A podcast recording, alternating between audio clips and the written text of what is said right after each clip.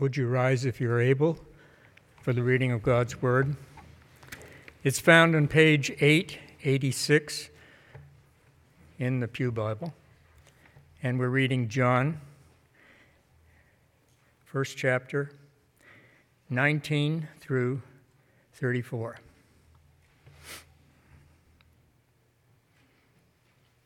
And this is the testimony of John. When the Jews sent priests and Levites from Jerusalem to ask him, Who are you? He confessed and did not deny, but confessed, I am not the Christ. And they asked him, What then? Are you Elijah? He said, I am not. Are you the prophet? And he answered, No. So they said to him, Who are you? We need to give an answer to those who sent us. What do you say about yourself? He said, I am the voice of one crying out in the wilderness, Make straight the way of the Lord, as the prophet Isaiah said. Now they had been sent from the Pharisees. They asked him, Why are you baptizing if you are not if you are neither the Christ, nor Elijah, nor the prophets?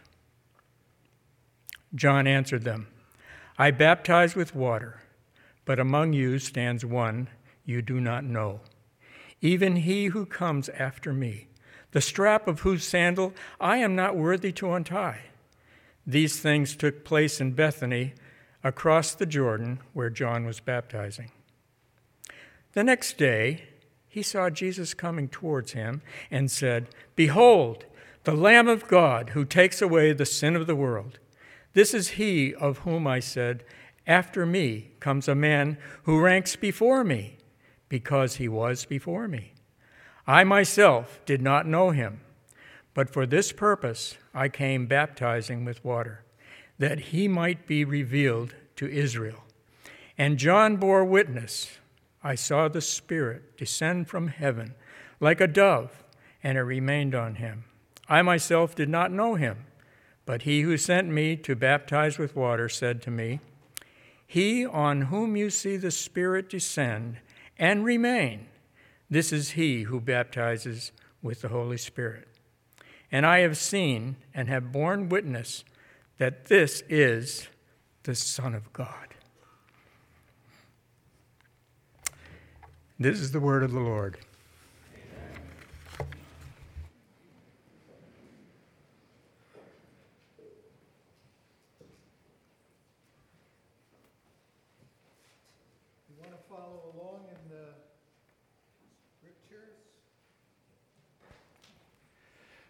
It's John chapter 1. So,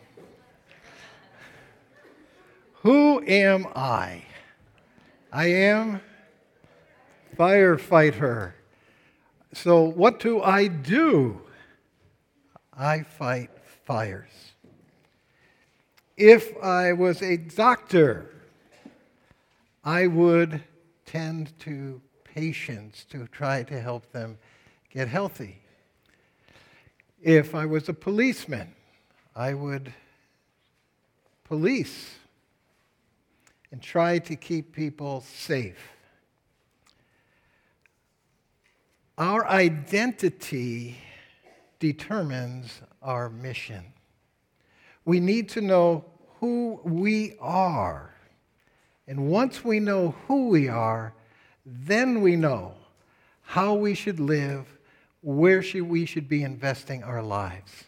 This morning we look at a man named John the Baptist.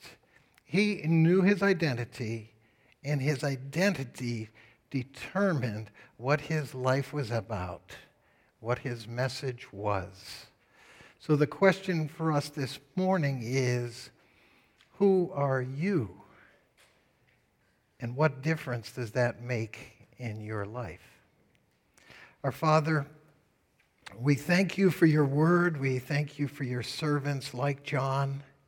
May we learn from him this morning, but most of all, learn from your spirit, that your spirit would speak to each one of us to give us an understanding of who we are in your eyes. And therefore, we would dedicate our lives to living out that identity. In Jesus Christ, we pray. Amen. This morning, we pick up our series in the Gospel of John that we took a short break from when we did a five week series on prayer. And so, what we learned in the prologue of John in these first 18 verses, we learned about the Word who is Jesus. And there were audacious claims about this person. I mean, it said that he was the light, that he was the Logos. He is the one who gives purpose in life and makes sense of all of life. He himself is life. And he created all things, and he is eternally existent and has been with God from before history itself.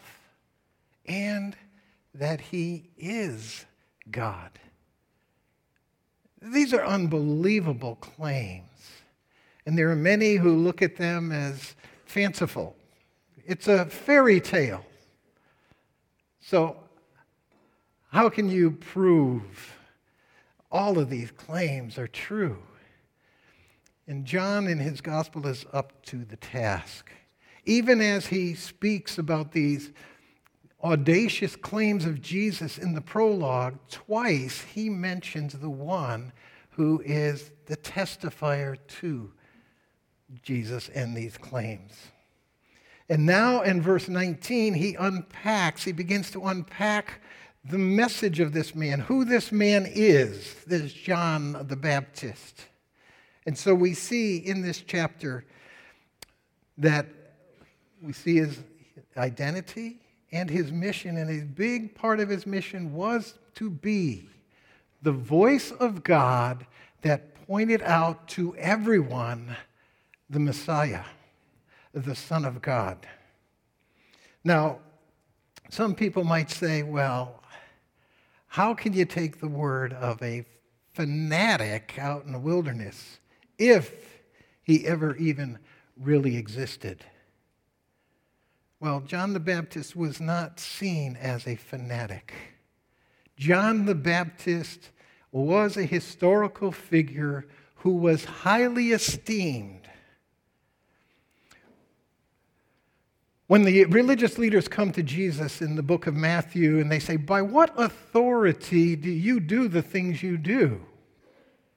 And Jesus turned that back on them and said, By what authority does John the Baptist make his claims.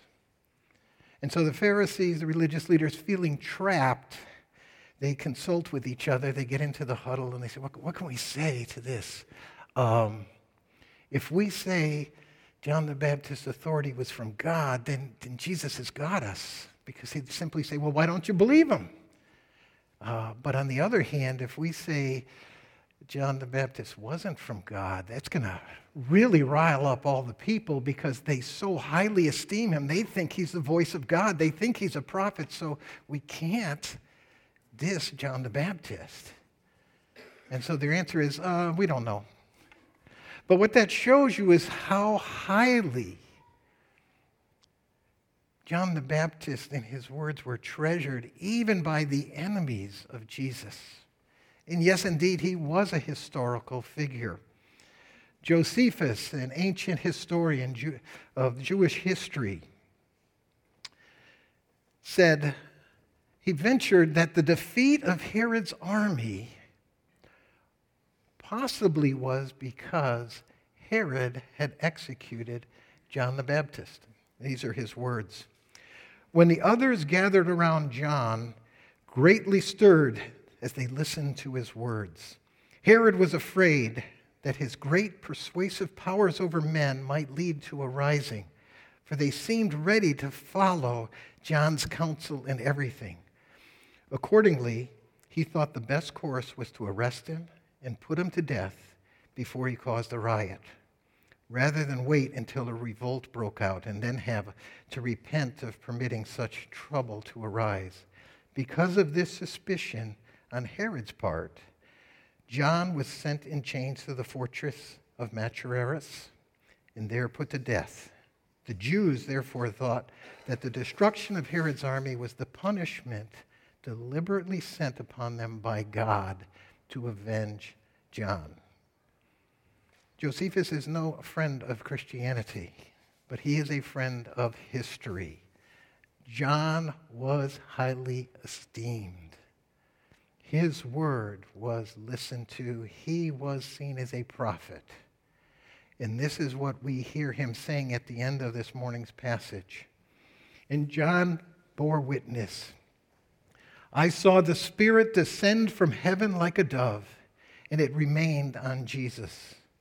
I myself did not know him, but he who sent me to baptize with water, God said to me, He on whom you see the Spirit descend and remain, this is he who baptizes with the Holy Spirit. And I have seen, and I have borne witness that this is the Son of God.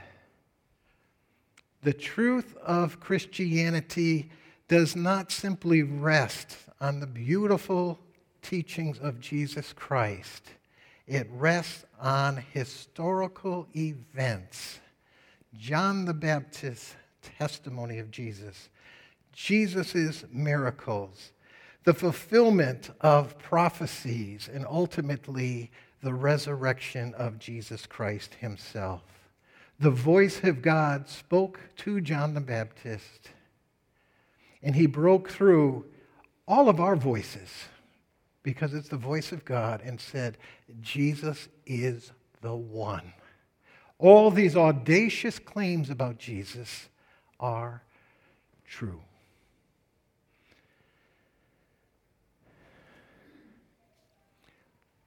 So now let's take a look at John.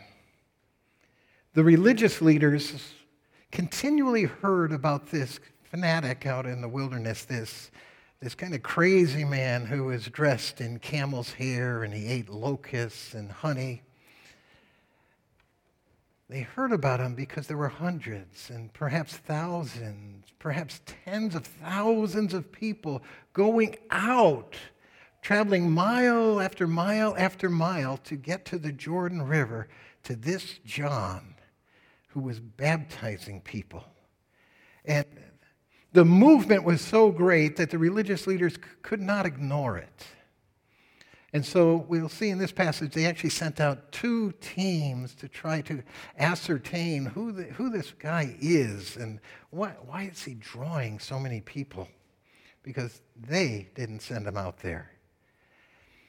And so we see that they are uh, trying to ascertain his identity. We see John revealing his identity to us. And so we read in John 1 19 and 20. This is the testimony of John when the Jews sent priests and Levites from Jerusalem to ask him, Who are you? He confessed. He did not deny, he confessed, I am not the Christ. Now, notice he immediately defines his identity in light of who Jesus is. And it's something that we should be doing. Defining our identity in light of Christ. And his comment is, I am not the Christ. I am not the one. I do not want you to mistake me for the Messiah because I am not him. And uh, I heard this tremendous sermon from uh, Gordon Hugenberger that he spoke to the graduating class of Gordon Conwell Seminary as they were sending out uh, these new students to be pastors. And he preached this passage I am not the Christ. And throughout the message, he had all the graduating students say, I am not the Christ. And then he'd preach some more, and they'd say, I am not the Christ. And some more, I am not the Christ. And of course, he's trying to get across a point. He's trying to get across the point that pastors shouldn't think they are the Christ. It's a good message for graduated students. It's a good message for associate pastors who are voted in as pastors. uh, it's a good message for each one of us. And what it does is it reminds us,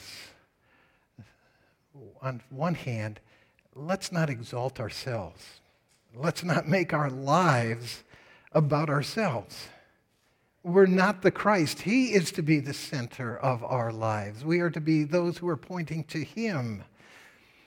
So never exalt ourselves, and may a congregation never exalt anyone as though they were the Christ.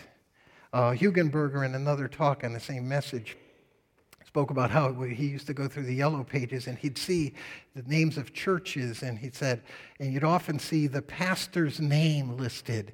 Well, Jesus was never listed, but the pastor's name was listed, right?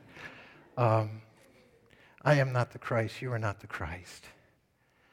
But there's the flip side of that is don't have such high expectations of yourself that you think you could do everything Jesus does. Uh, so as you look at the pastors, realize we're not the Christ. Do not exalt us. At the other hand, uh, don't become so critical of us as though we are the Christ and we can accomplish everything and we can walk on water. Uh, and that's the same again for each one of us. That realize don't get so full of yourself that you think it's about you. On the other hand, don't get so down on yourself because you don't measure up to Jesus Christ. So he starts with his identity I am not the Christ. And so the religious leaders are trying to figure out then, as it says in verse 21, they asked him, What then? Are you Elijah? He said, I'm not. Are you the prophet? And he said, No. So the religious leaders trying to figure out, and they first ask the question, Are you Elijah? And what they mean there is they're referencing the last chapter of the book of Malachi. Malachi is the last book of the Old Testament. Uh, the second and third last verses of the entire uh, Old Testament speak about this figure Elijah coming before the great and terrible day of the Lord and how he is going to call people back to God, back to the Lord. And everyone knew Elijah is the, is the one who's going to be pointing people to Messiah. And so they're wondering, are you Elijah? But he says, no. What's interesting is in the book of Matthew, Jesus says John the Baptist is Elijah. And so, how, how do we put these two uh, claims together? Well, it's because those who are asking the question are thinking of Elijah the Tishbite, the Old Testament prophet that he, is, he never died. Remember, he was taken up into heaven. So they were thinking Elijah was going to come back before the great and terrible day of the Lord. And essentially, what John is saying is, I'm not that Elijah. I am not a reincarnation, or I am not Elijah come back out of heaven. And what Jesus is referring to, yes, Elijah is coming to point to the Messiah. John the Baptist comes in that spirit of Elijah as a great prophet. And indeed, he is the one pointing to me. And so what's happened is the Old Testament ends with Malachi, and then there is silence from God for 500 years. And what we see in the Gospels, the first figure who breaks out is this one who comes in Elijah's spirit, John the Baptist.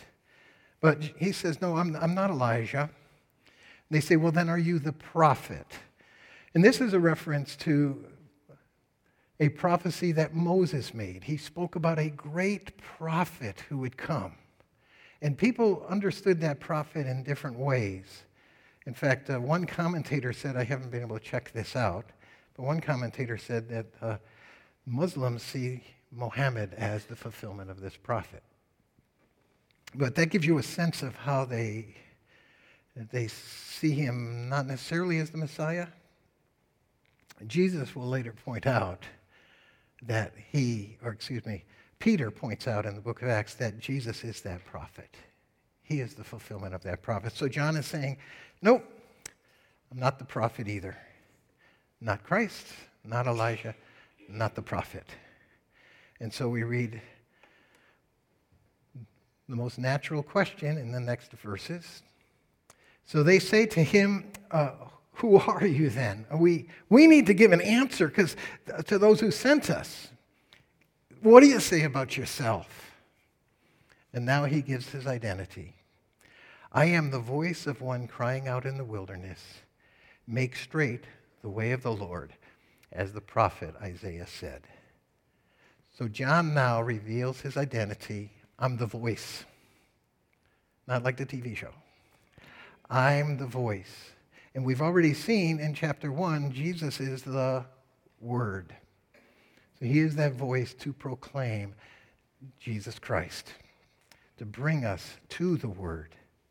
He is the fulfillment of what who Isaiah pointed to, who Isaiah said would be coming. Make straight the way of the Lord.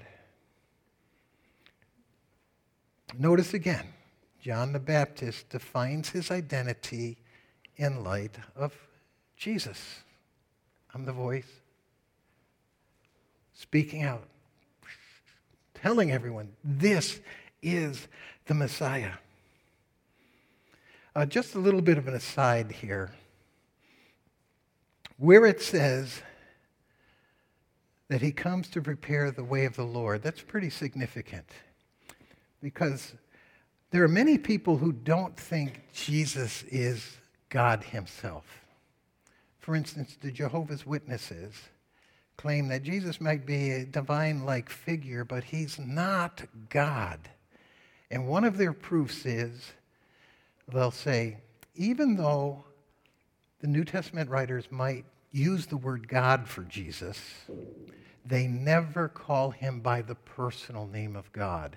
They never call him Jehovah, which we really now know better uh, transliteration of the name is Yahweh. He may be called God, he may be called this divine kind of figure, but he's not called Yahweh, the personal God. And there's a reason for that. The word Yahweh doesn't show up in the New Testament. God himself is never called Yahweh in the New Testament. Instead, he is called Adonai, which sometimes translates Lord, Master, and sometimes translates the personal name of God, Yahweh.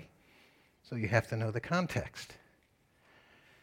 Well, what's interesting is I've had conversations with the Jehovah's Witness, and they'll say Jesus is never called Yahweh. And so I'll bring them to this passage, and I'll say, uh, John, John, John the Baptist is saying, I make straight the way of the Lord. Who, whose way is he making? And they'll say, well, the Jesus' way. I'll say, well, you know, this word is Adonai, but what Old Testament word does it translate? And you can guess Yahweh. So Jesus is actually called Yahweh. But that's just an aside. Let's get back to the identity of Jesus. Excuse me, John the Baptist. Okay.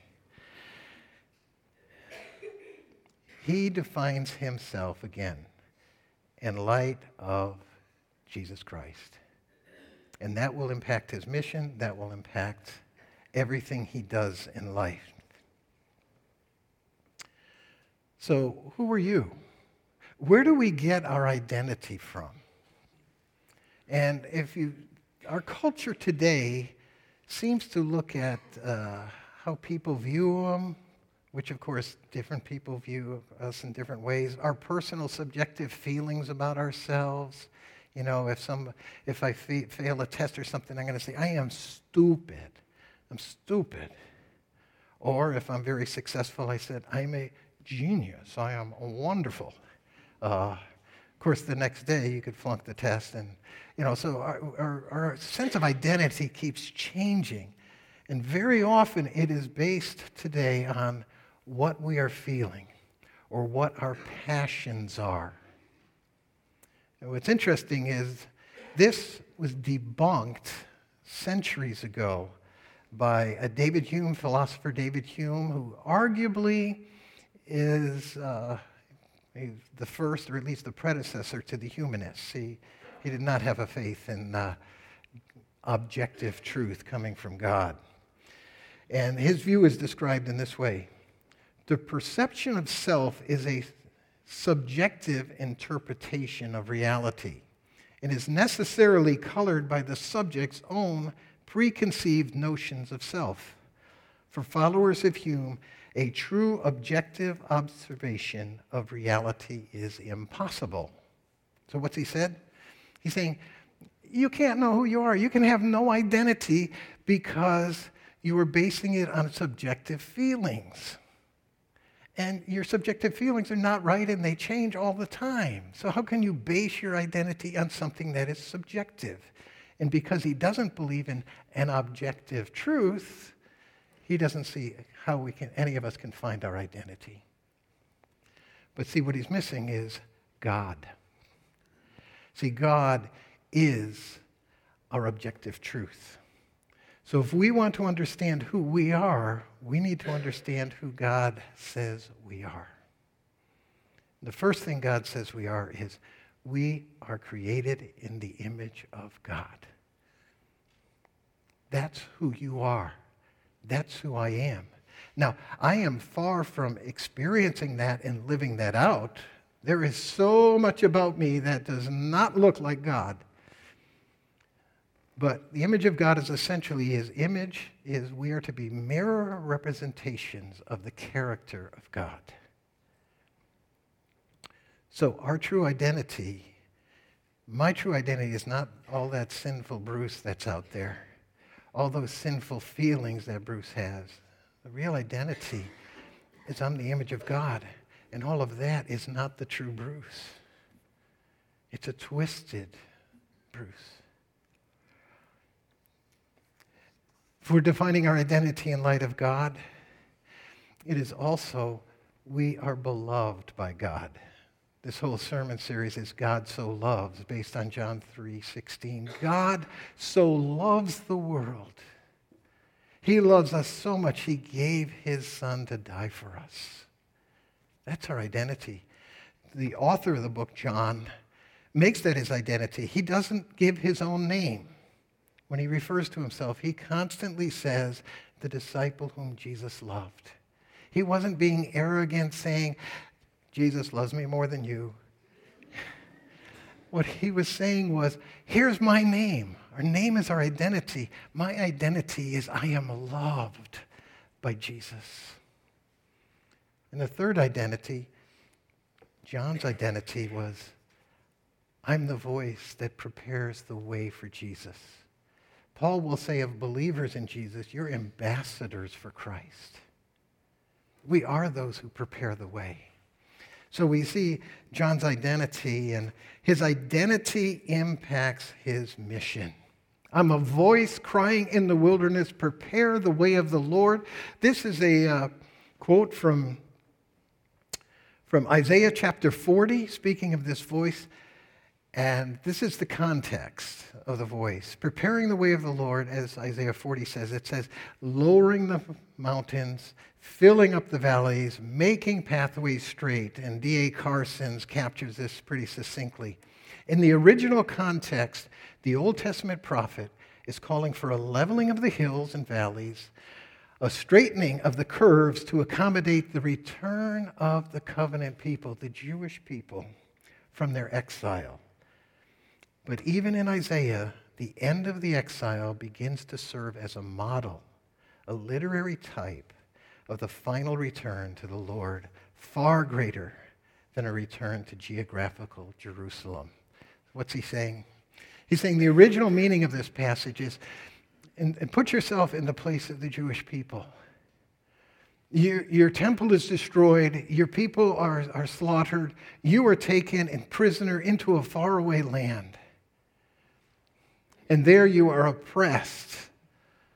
The government doesn't care about you, it cares about itself and its own people, but not you because you're not one of those people. But God then prepares the way He has a voice that's saying, There is, you are coming back. And God prepares the way, and they come back, and they come back into their land. They are restored to God, they're restored to one another. It's a time of celebration and rejoicing. And John is saying, That's a picture of what God wants in your life. You are away from God. Come. I'm preparing the way for you to come back to God, and that way you're coming back through Jesus Christ. And so, because he's the one who's the voice that prepares the way, he is going to prepare the way for Jesus. And he does that by baptizing people. Now, baptism was not something that John invented. The Jewish people would, bapt- would have and require Gentiles who converted to Judaism to baptize themselves.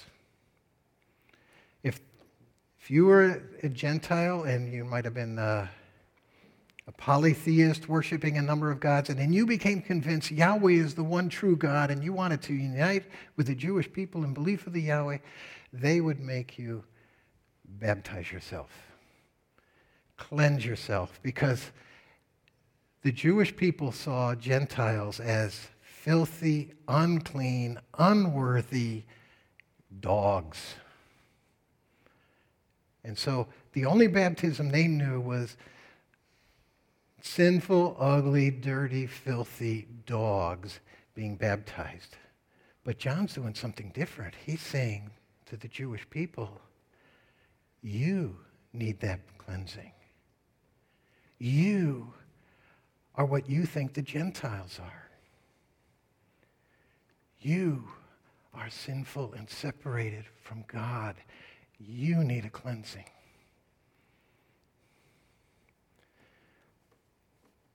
That's not popular today. It wasn't popular then.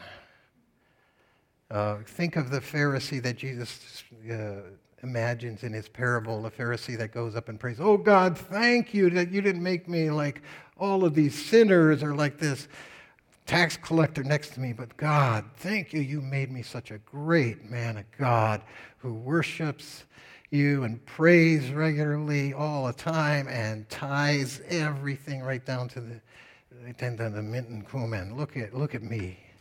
See, this was not popular to the religious leaders. It's not popular today because we don't think we're sinful, needing cleansing.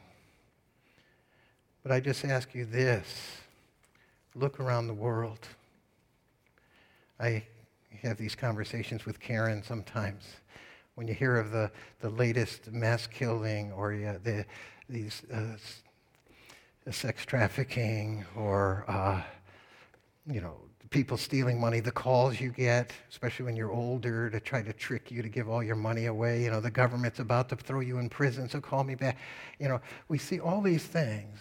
And so I'll often say to her, what would this world be like if man wasn't basically good? Well, it would be pretty horrible, wouldn't it? But I think what we're realizing the world is like this because we are not basically good. We have sin and we need to be cleansed. And John the Baptist is saying that. You need to be cleansed. And you know, that prepares the way to the Lord because he's going to point them to a Savior. And nobody's going to accept a Savior unless they believe they need to be saved. If you're a great swimmer and you're out there swimming in the ocean and just languishing out there, and all of a sudden this lifeguard jumps into the water, swims out to you, starts to grab you by the neck, and you know you're struggling with him, and he's, he's going to save you. You would think that you're going to fight him, and you're going to think the guy's crazy. You don't need to be saved. What is this guy doing? There's a lot of people who don't think they need to be saved, and Christians are out there saying, you know, you have sin that separated from you from God. and you need a Savior. And they think you're crazy.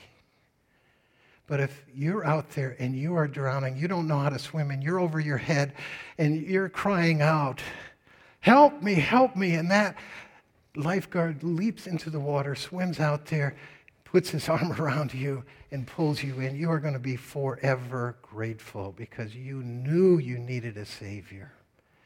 John's role is to say, You're drowning. You can't swim. You can't save yourself. He prepares the way for the lifeguard, and that's exactly what he gives us in his message. Verse 21 The next day he saw Jesus coming toward him, and he said, Behold the Lamb of God who takes away the sin of the world. Let, let that settle in for a moment. If you believe you've sinned, that you're not that person you were created to be, you've made yourself the center of your life, and you realize this is not pleasing to God, you know you're made in God's image, but you are so far from God's image. And you realize you, you, can't be, you can't save yourself. Think of what these words mean. Behold the Lamb of God who takes away the sin of the world. Jesus Christ died on the cross. He took all of our sins, the weight of them upon himself, and he had to cry out, My God, my God, why have you forsaken me? And the answer is because Bruce's sin is on him. Hope those words, the Lamb of God, our hearts are never cauterized to them because we say them so much. May every time we see those words remind us how desperately we need forgiveness. Martin Luther, I read this before, said this Doubt not that you are the one who killed Jesus. Your sin certainly did. And when you see the nails driven through his hands, be sure you are pounding. And when the thorns pierce his brow, know that they're your evil thoughts. Consider that if one thorn pierced Christ, you deserve 100,000. When we begin to understand that, we say, Behold the Lamb of God who takes away the sin of the world. But Jesus doesn't just remove our sin to bring us back to Him, to get, us a ticket into heaven or an audience in, in the, the presence of the King of Kings. John also references the fact, he says, I baptize in water, but the one coming, he baptizes in the Spirit of God. You know, we just talked about part of our identity is being the image of God, and we're not that image of God. Well, Jesus has given every believer in Jesus Christ the Spirit of God to live within him, to make those transformations so we can become more and more the people that God intended us to be, the people we know in our hearts we want to be. There were a number of things I wanted before I knew Jesus. One of them was I knew I wasn't the person I should be. I knew I didn't have the thoughts. I knew I wasn't doing the things. I was the Apostle Paul in Romans 7 who said, I don't do the things I know I should be doing. And I do those things I know I shouldn't be doing. I don't think the things I should be thinking. I know I'm thinking the things. I know my passions aren't always what they should be, and, uh, and I know they're often what they shouldn't be. Who will save me from this wretched death? And the answer is Jesus Christ. Not just by forgiving us, but by giving us the Holy Spirit to begin to work in us to become the people we were meant to be and so desire to be. Who are you? When you answer that question, it will determine how you live and what your life is about. And I'll say, You're the image of God. So let come to Christ. Let the Spirit of God transform you into that image. Walk with Christ. You are beloved by God. You are beloved just as you are. That means Spend time with Him. Learn more and more about that love. Feel that love. And let it draw you to love Him more. And third, you're ambassador for Christ. You are one preparing the way. We want to reach Metro West for Christ. Only the Spirit of God can do that. But we can prepare the way. Too often, we as Christians don't prepare the way for people to know Jesus. We put obstacles in the way of people knowing Jesus. Some of the biggest criticisms of Christians are our hypocrisy. It's an obstacle. People look at us and they say, Your life's no, the life of those people is no different than, than anyone else. And they, they proclaim to live so wonderfully. They, they teach these wonderful truths about love, and they don't live them at all. Look at the division in churches. Look how many churches have been split. Look at the way they talk about one another, gossip. They're hypocrites. It's an obstacle. Our intolerance. Christians are hateful people. They, they are intolerant. They speak so poorly and evilly of other people. It's an obstacle. Christians are arrogant. They're proud. They think they're better than everyone else. They're a special class looking down on everybody else it's an obstacle. Instead, the gospel of Jesus Christ, the fact that we are so loved by God, He sent a Son, teaches us we can admit our sin to God. Therefore, we can live authentically with other people as well. No hypocrisy, authenticity. Because the gospel is for everyone, the whole world, it says right here. That means God's love for people who live differently from all of us is just as great for them as it is for us. So we can love them as God loves them. In our arrogance, we are better. The gospel says, no, you are sinners you are such sinners, it took the death of God to get you back to Him. When we believe that, how can we think we're better than anyone else? The gospel can transform our lives. So instead of being obstacles, we will prepare the way for people to meet Jesus Christ. Who are you? Our Father, we thank you for your word for your truth. Uh, it's, it's so wonderful that we have this model. May we take what your Spirit is saying to us this morning to heart. Transform us into the image of Christ, which is the greatest pathway to Christ. Amen.